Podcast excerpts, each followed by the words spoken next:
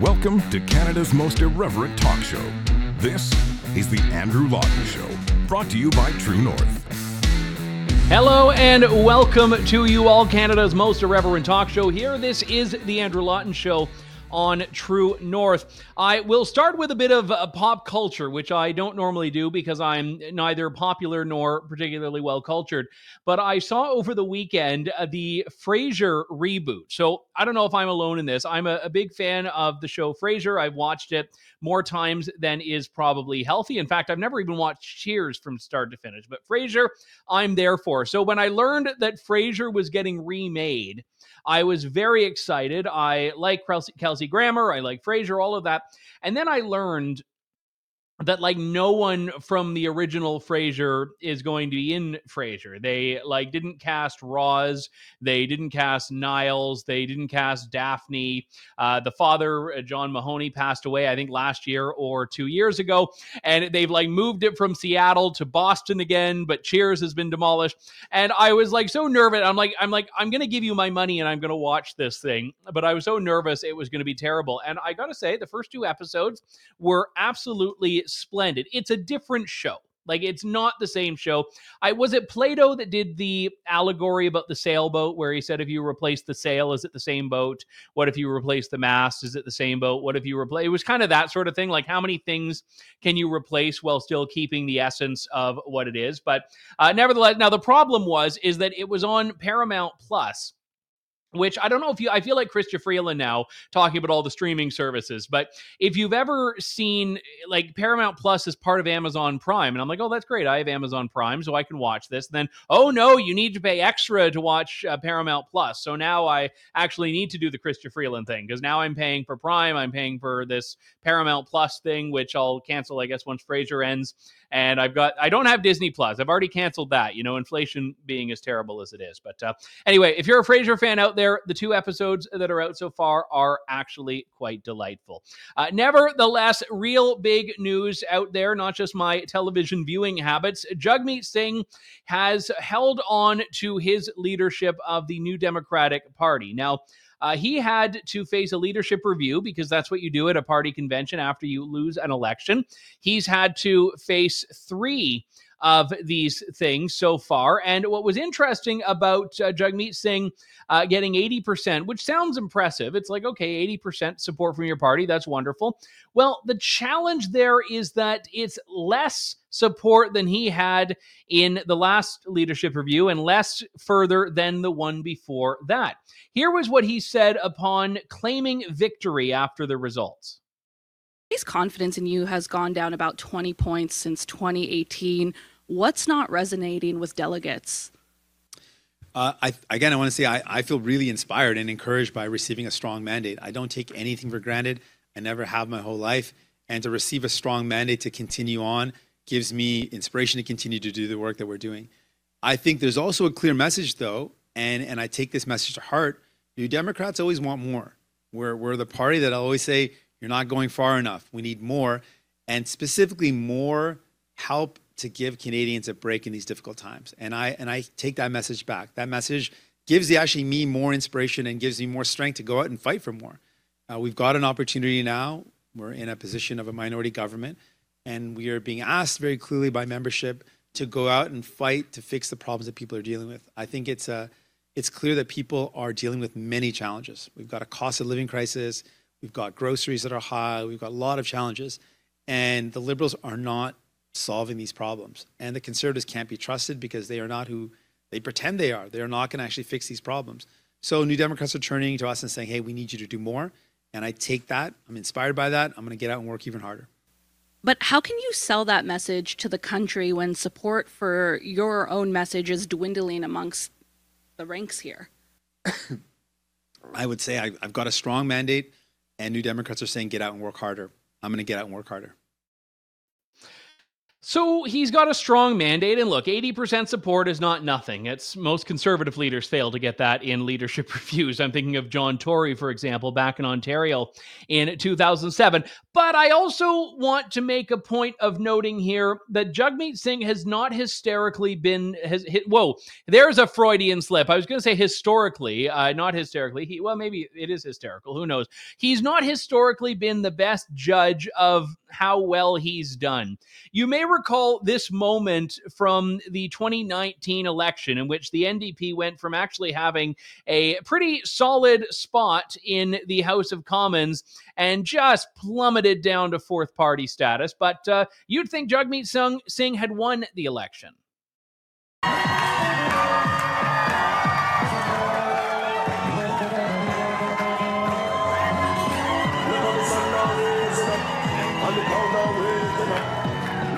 see how vibes. I'm looking down the road again.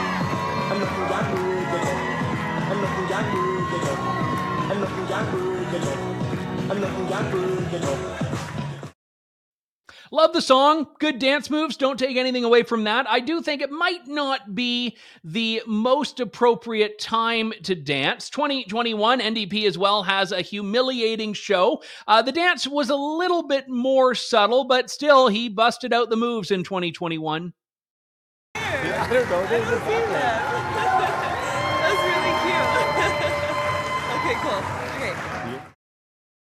I like, by the way, that Jagmeet Singh has just one dance. Like it's the same dance move. It's like two years past, doesn't matter. It's the same dance move. It was like uh, one of those Seth Rogen movies. He only had one move, and it was like to do the dice throw across the dance floor.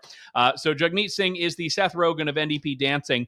But uh, there is a category that is not a particularly competitive one. In any case, Jagmeet Singh loves to do the dance. It's like the loser. I don't know. There's a touchdown dance in football where if you win, you do like a little touchdown dance. Uh, I there's no losers dance. Like you don't lose when the other team, uh, or you don't dance when the other team gets a touchdown, which is what Jagmeet Singh is doing. So uh, this is the guy who fails to realize that he is single-handedly the reason that Justin Trudeau is still the prime minister right now. He treats every election as though it is a win. He is holding on to the leadership of the party because he knows he needs his pension and he is done after the next election when he fails to get any gains. But he is actually, despite not being a particularly competent or capable political operator, a very powerful figure in Canadian politics right now. He is holding the government hostage, except he's not. He could. He could, and he is not using that power. And you may know by now, I always love pointing out the absurdity of whenever I should have pulled a few examples today. Whenever Jagmeet Singh takes to Twitter or gives some statement at a press conference in which he talks about, oh, the liberals and conservatives are failing Canadians. They're terrible. Everything they do is awful. And, you know, how dare Canadians need better? And it's like, hmm, that's odd from the guy who votes to keep them in. That's odd from the guy who voted to approve the liberal budget, without whom there would not be right now a liberal government, most likely. But uh, nevertheless, he has managed to secure this great deal. It's called a supply and confidence agreement. It's actually a coalition government. It is a deal in which the NDP will agree to support liberals on confidence motions and bills in exchange for a few concessions. Now, the, the problem is that he hasn't actually gotten any of the concessions. The Liberals have given the NDP absolutely nothing that the liberals weren't already campaigning on. Uh, you know, you may look and say, well, hang on, I think Canada is already a socialist hellscape. Uh, maybe this is the Jagmeet Singh's fault. No, Justin Trudeau was already going to make Canada a socialist hellscape on his own. He didn't need the NDP to do that. But the NDP believes he should go even further to the left than he is. We have not yet seen, however, uh, national pharmacare. We've not yet seen national dental care. I mean, these were things the liberals promised, but they're like the bread and butter for the NDP, and they don't exist. Now, I'm not complaining about that. I'm not saying that Canadians deserve or want or can afford these things. I'm saying that if you're Jagmeet Singh and you've been keeping this government alive for uh, several years now, and you don't have anything to show for it, what on earth are you doing?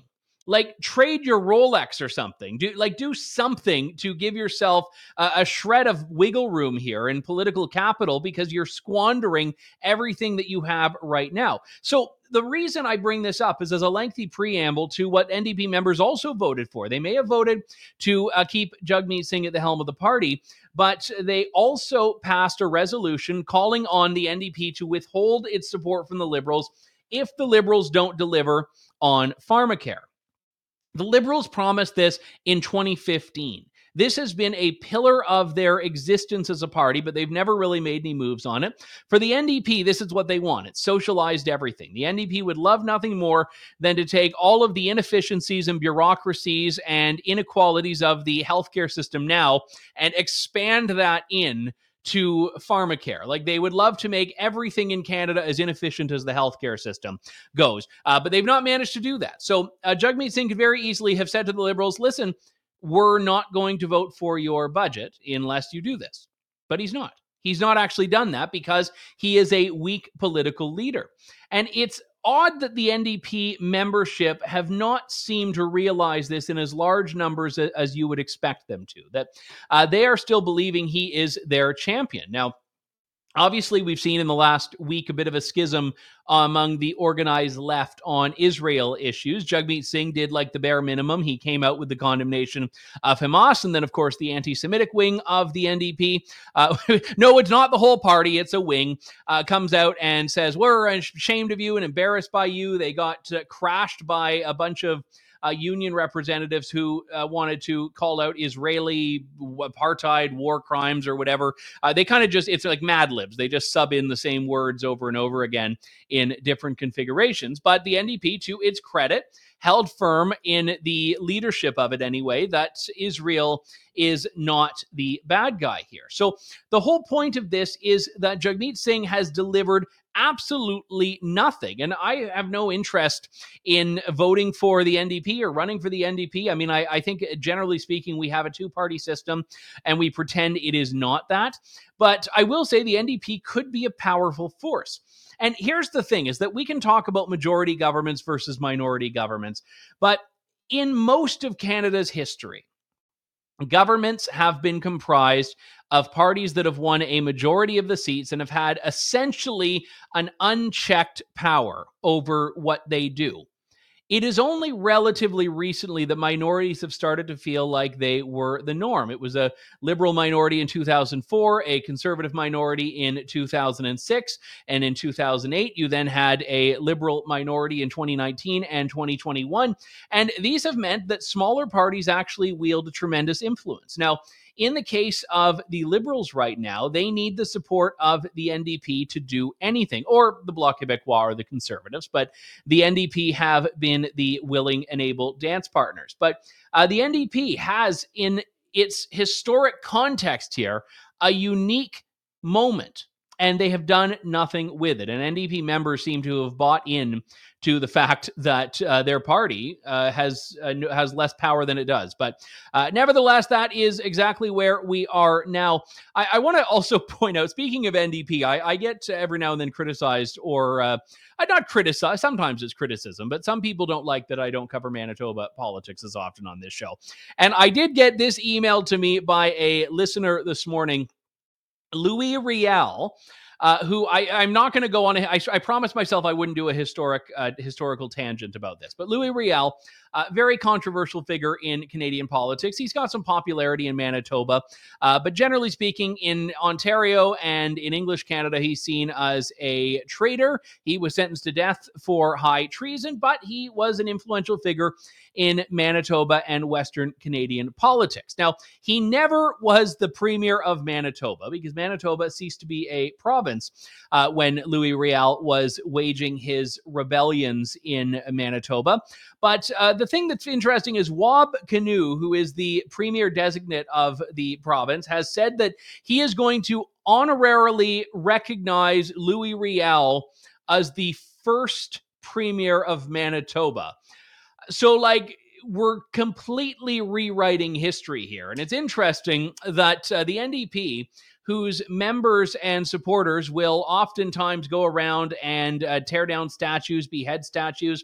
Uh, it was in Winnipeg where a statue of Her Late Majesty was toppled by uh, people that believe we need to judge historical figures by today's standards rather than their own. And it's interesting that that same party in that same province is overlooking a lot of very, very nasty things about Louis Riel to hold him up as being some revolutionary icon. It is proof that the standards are only different. Cancel culture only applies if you are not on the left. But if you're Che Guevara, you can kill as many people as you want, and you'll be a hero to the left. If you are uh, Louis Riel, uh, same sort of deal. Now, I, realize I, I, should, I should, that's what we should do on the Andrew Lawton show. Do like a debate over Louis Riel's legacy. It'll be uh, great fun. Uh, four people will watch it, and one of them will be me, but uh, we'll have a great deal of fun with that. I, I, do want to talk a little bit more about the uh, Canadian political landscape uh, just briefly before we move on to the next topic. More polling came out, I believe it was today, it might have been yesterday showing the conservatives in like absolutely majority territory. Like this projection had them at well over 190 seats.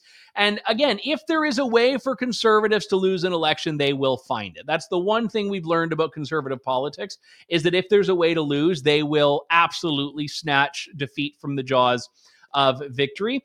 But it also means that the leaders and supporters alike of the Liberals and the NDP should all be asking themselves some really deep questions right now of why they're failing to gain any traction.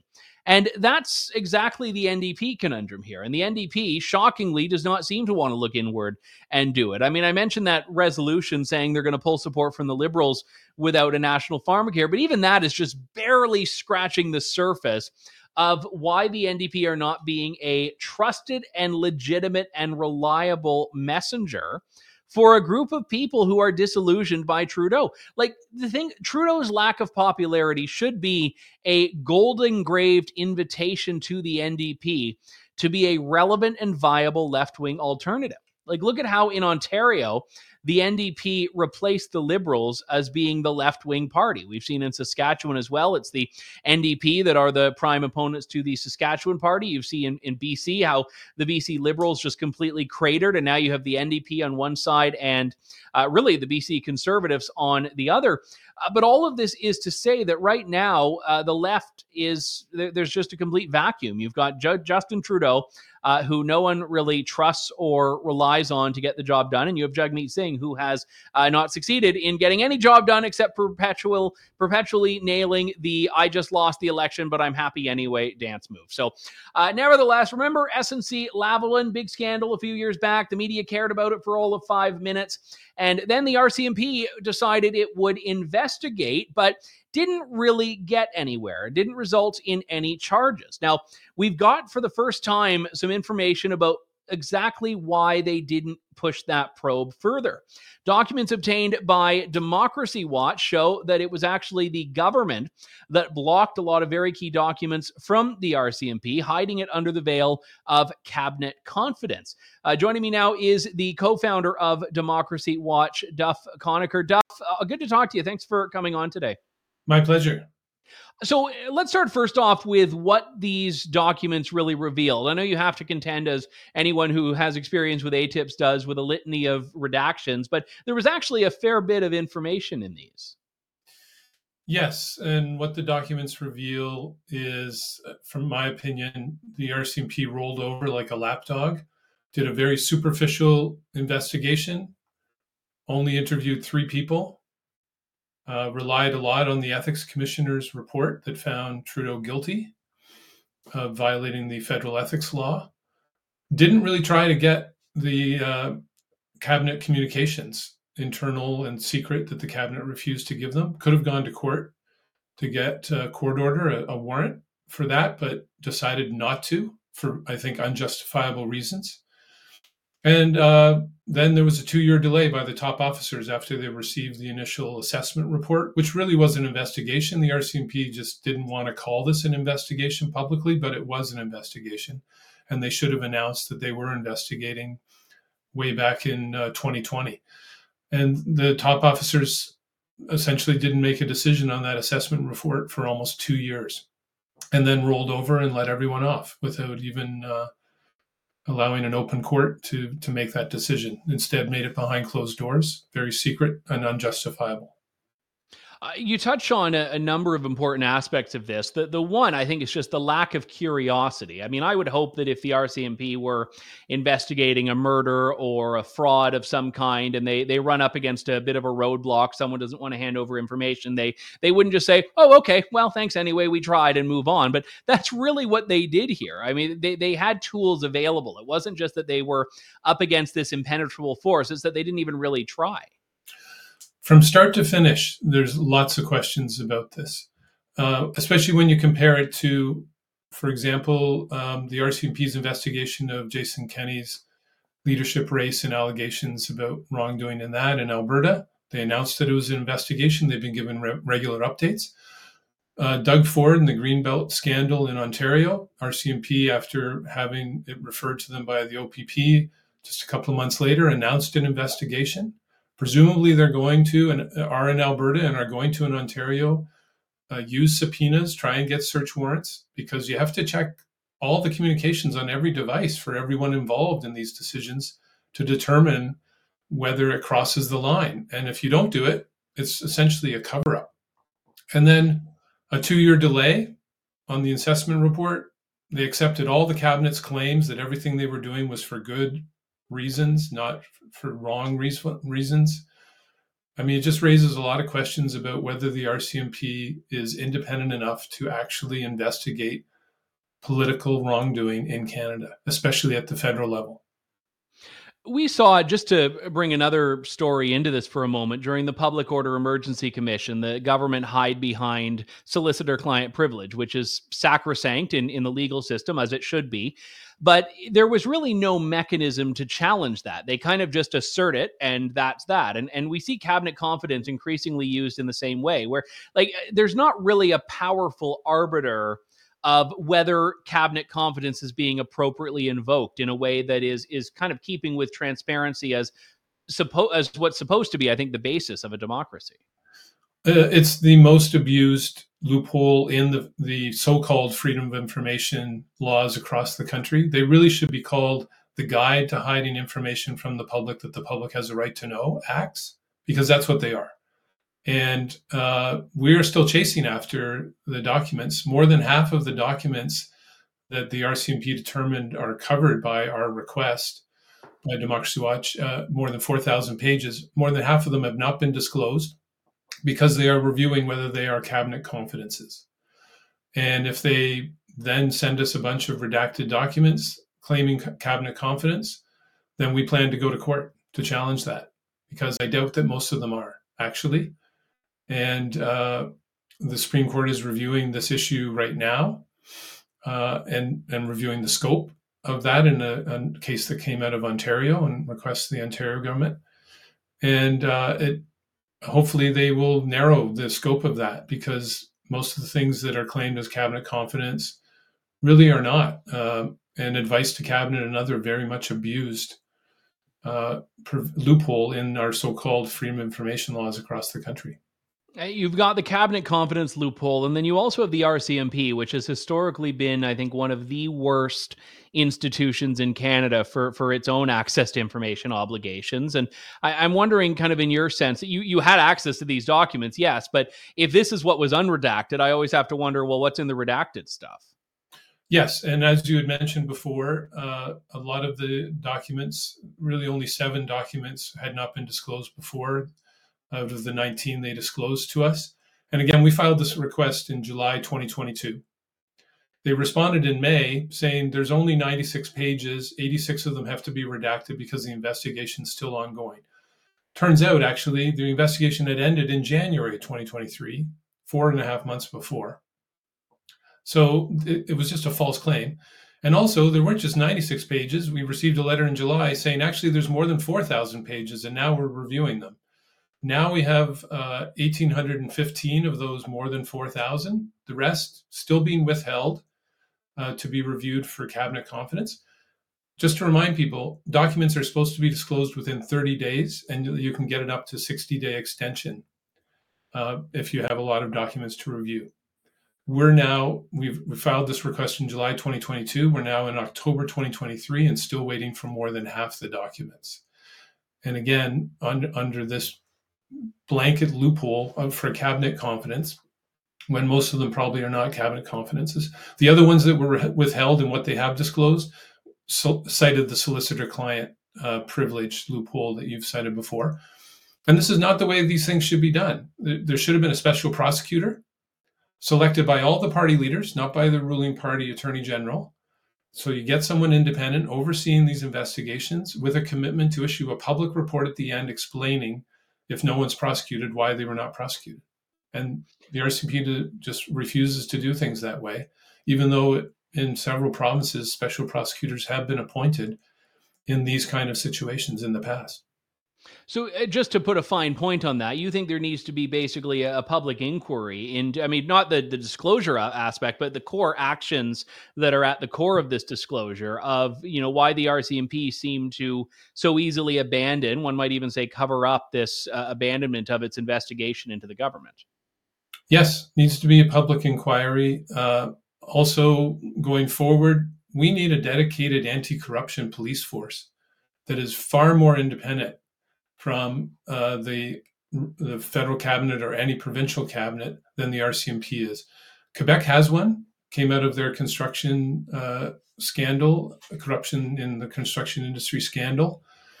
And uh, the other provinces need it, and so does the federal level.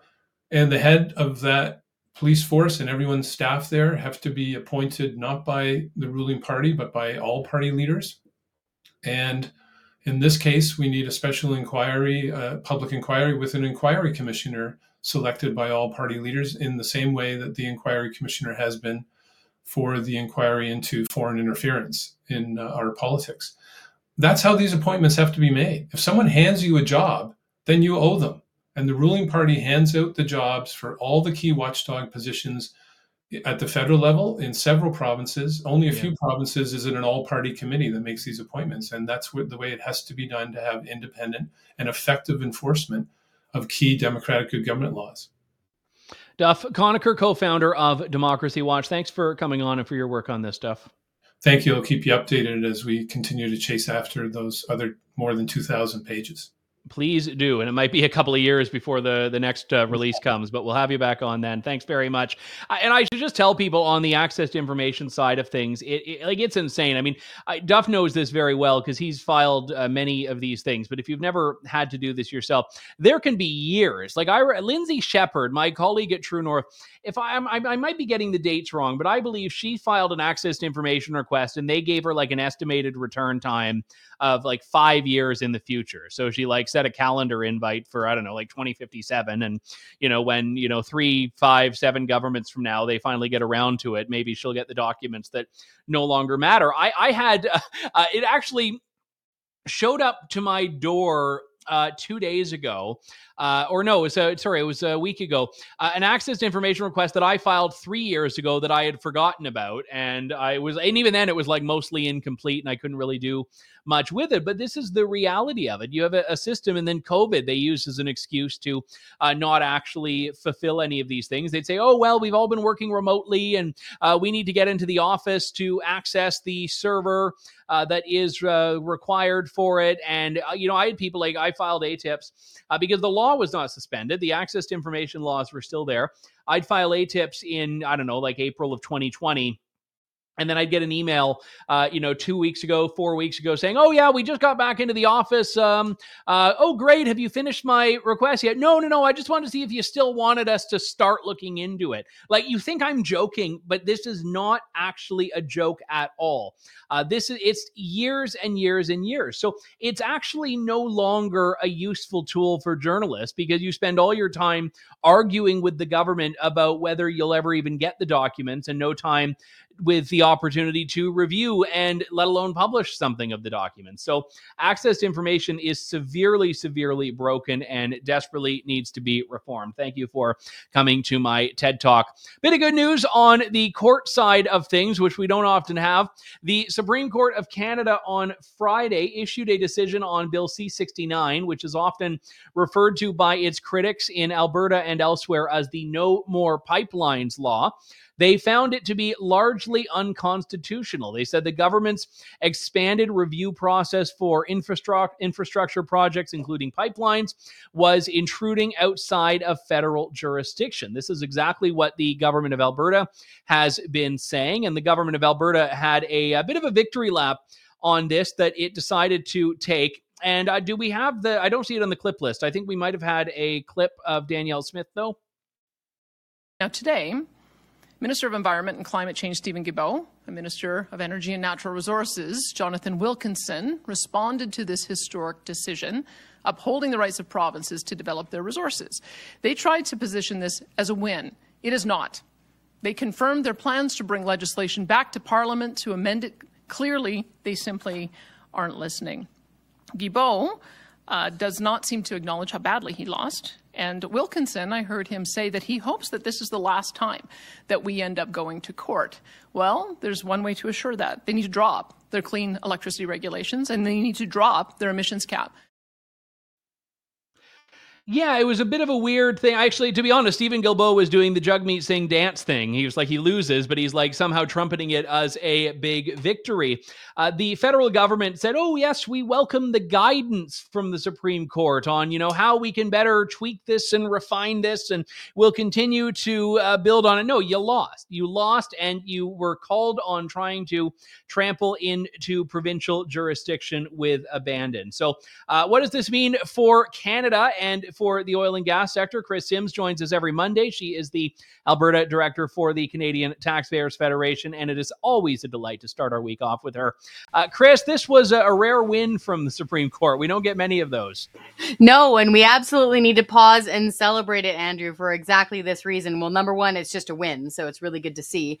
Number two, it's a huge win, not just for people who work in our natural resources industries, but it's also a big win for taxpayers.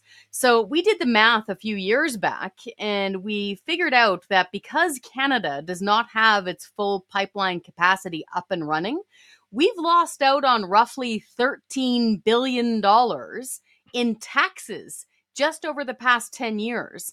And Andrew, that's just in federal income taxes of people who would otherwise have been working in the industry. That's not even touching like municipal property taxes or any other sort of revenue that the government would get from such projects. And when you try to think of what that kind of money would do, 13 billion, roughly speaking, would pay the salaries of about 60,000 police officers and about 60,000 nurses combined.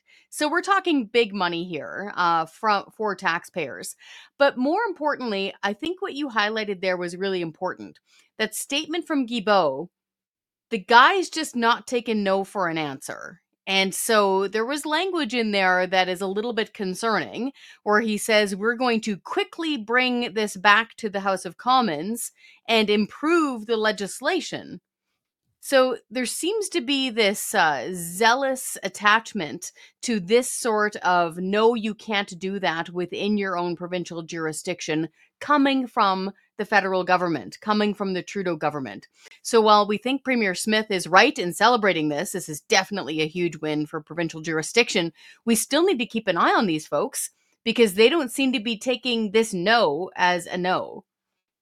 Yeah, I want to read one line from this that uh, jumps out here.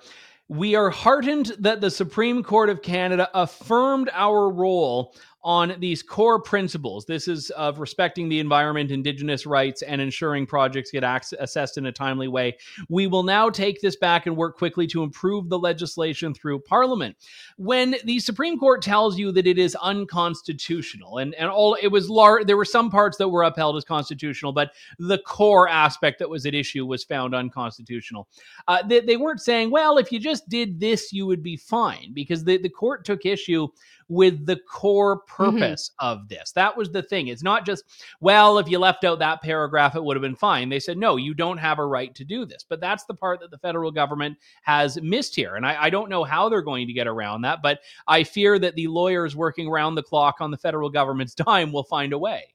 Yes, exactly. So that's a concern as well. And then going forward, if you just read the way the Supreme Court explained it, it just sounds like a straight up win for things like what Premier Smith was referencing there, the so called uh, clean electricity caps that they're trying to impose on Albertans here, but also things like so called just transition. So, just transition is basically an idea coming from the federal government that they are going to transition Canadians away from our natural core natural resources and to something else. And the transition part is for the workers and the employees within things like energy, trucking, construction, all of the stuff that keeps us warm and builds our things and makes this whole country function. That would have cost hundreds of billions of dollars just in the salaries alone. And so we were, at least I am, reading the Supreme Court decision saying, oh, well, maybe this is a good indicator that the federal government needs to stay in its lane. But their reaction to it sounds like they won this case. So it's still probably a big uphill fight. One thing that I think is important to note here as well is that we've effectively given provinces a veto on this. If a province like British Columbia, where you used to live, says, you know what, screw this, we don't want pipelines here. If Quebec does that, we basically give them the right to do that. And, and it's it's actually quite astonishing that the federal government has tried to make a regime in which provinces that want this don't actually get the same level of control and autonomy over it. Because when Alberta's saying, yep, build it, we want it, yes, yes, yes, the federal government's like, well, now listen here. I don't know. Uh, may, like, and that's really what's happened here. So it, it's they they've given the right to the naysayers to have complete like carte blanche on these projects, but they've not given the analogous right to those who want pipelines. It's almost like the federal government has an agenda and they're picking winners and losers in this. What was really good about this fight is that it wasn't just the province of Alberta, it wasn't just the Canadian Taxpayers Federation. We were actually an official intervener uh, saying, you know, yes, Bill C 69 is bad for Canada. We had our lawyer in court and all of that stuff. It was other provinces as well. It wasn't just Alberta out there fighting its lonesome fight in the wilderness. This time we had other major provinces on board. So this means, if you can picture it, the province of Quebec could not be told no if they want to have a new hydroelectric program. Uh, the maritime provinces, if they ever decide to, for some reason, use the natural gas resources that they are sitting on provincially, they wouldn't be able to be told no by the federal government. So it wasn't just one of those lone voice in the wilderness by Albertans fighting this. It was other provinces in on it too. It was really good to see this decision. Hopefully, it is precedent setting and that means things like just transition and these strange electricity uh, energy caps will hopefully go away yeah, and I think that's the important part. In the common law system, we want to really hold to that precedent here because right now there is a federalism question at play. And I mean, when we saw the carbon tax uh, come up before the Supreme Court, which did not go the way you and I wanted it to go. No, uh, it wasn't really does the federal government have a right to impose a carbon tax? It was, I mean, it was, but it was does the federal government have a right to manage this, or does the provincial government have a right to manage this? And the case was really about finding where we put the carbon tax in that federalism divide. Whereas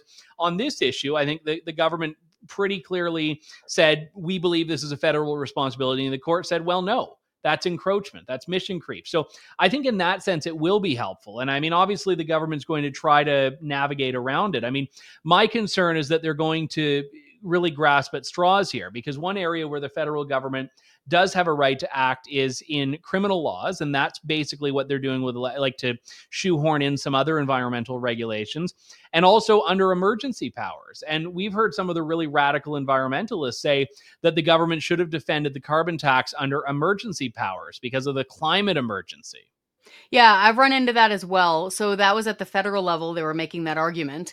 I've actually even heard that sort of argument at municipal levels. So a few years back when I was back in British Columbia, I was sitting in on an online, you know, discussion program with the city of Vancouver. And the city of Vancouver was trying to do many things all at once. They were trying to install a virtual toll wall around downtown to nail people with fines and fees every single time they crossed it. They were trying to impose brand new um, mega parking taxes on any new vehicles that were parked on the street rather than ones parked in the driveway. So they were penalizing renters, the people who can least afford it, the ones who were living in the basement suites. And before me in the queue, um, there were several people who were interveners uh, who were saying exactly that. That in their view, they were in such a moment of crisis and emergency for the entire planet that all of our other arguments were moot and nobody was allowed to bring up anything like financial hardship, fairness, the freedom to own your own vehicle. All of that wasn't relevant to these folks. They said all that mattered was the emergency. Now, do we have people in that same thinking and line of thinking within the federal government? Probably. Um, hopefully, they have other things to do, though, instead of coming back quickly and rewriting this legislation. But that sentence jumped out at me and I'm concerned that they are going to do just that. Go back and try to rewrite it, but hopefully the Supreme Court would say, you know what, we said what we said and go away now.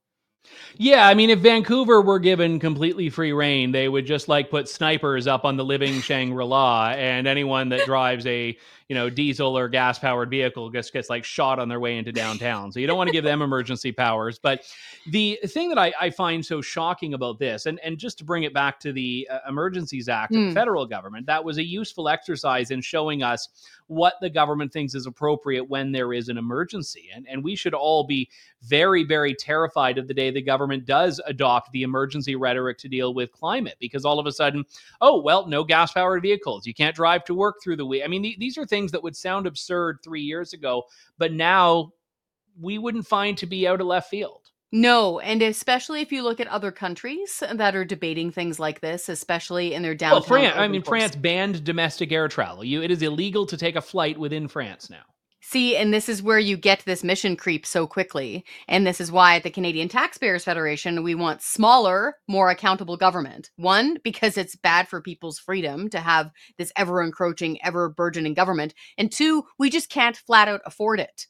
Like Vancouver was going to hire you know, parking cops to go around with these special iPads, I'm not kidding, and scan the vehicles to see what make and model and how new they were and decide whether or not they then need to be fined. Can you imagine the bureaucrats tasked with that sort of policing? And so imagine that now on a federal scale. Like we're already flat broke. We're already more than a trillion dollars in debt. We have unmoney right now.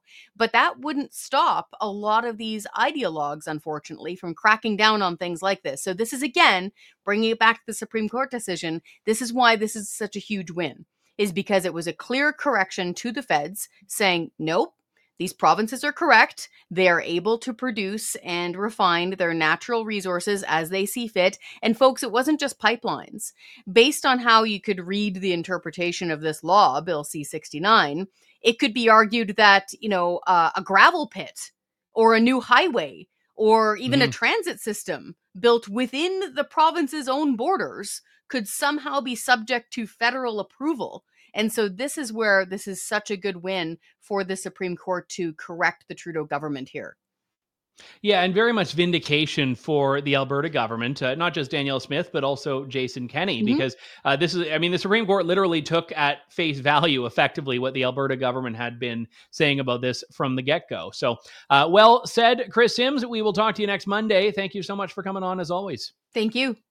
All right, thank you. And speaking of Danielle Smith, the Premier of Alberta, she will be at True North Nation this Saturday, which is uh, well, it's on Saturday, and it's in Calgary. I would hope you uh, will will be able to come out to that. I know a number of you have already bought tickets. I was told I don't have the latest number, but I think over the weekend we only had like twenty some odd tickets left. So if you want to go and haven't gotten your uh, ticket yet, you can do so at TrueNorthEvents.ca truenorthevents.ca. And also, Candice Malcolm will be there. I know she's been on maternity leave, so we haven't seen a huge amount of her on True North lately, but she is going to be making a very, very uh, popular and desired appearance. I am looking forward to uh, get being on stage with her, and I know you will all enjoy what she has to say as well. I don't know what she has to say, but I know you'll enjoy it. So uh, that's going to be coming up on Saturday. TrueNorthEvents.ca is where all the details are, and if it goes really well, we might just do another one. Uh, we'll do it like live from. Um, well, from somewhere else anyway. I don't know where the next one will be. Yellowknife? maybe in the summer. Uh, we'll talk to you all tomorrow at 1 o'clock Eastern, 11 a.m. Mountain. This is Canada's most irreverent talk show. Thank you, God bless, and good day to you all. Thanks for listening to The Andrew Lawton Show. Support the program by donating to True North at www.tnc.news.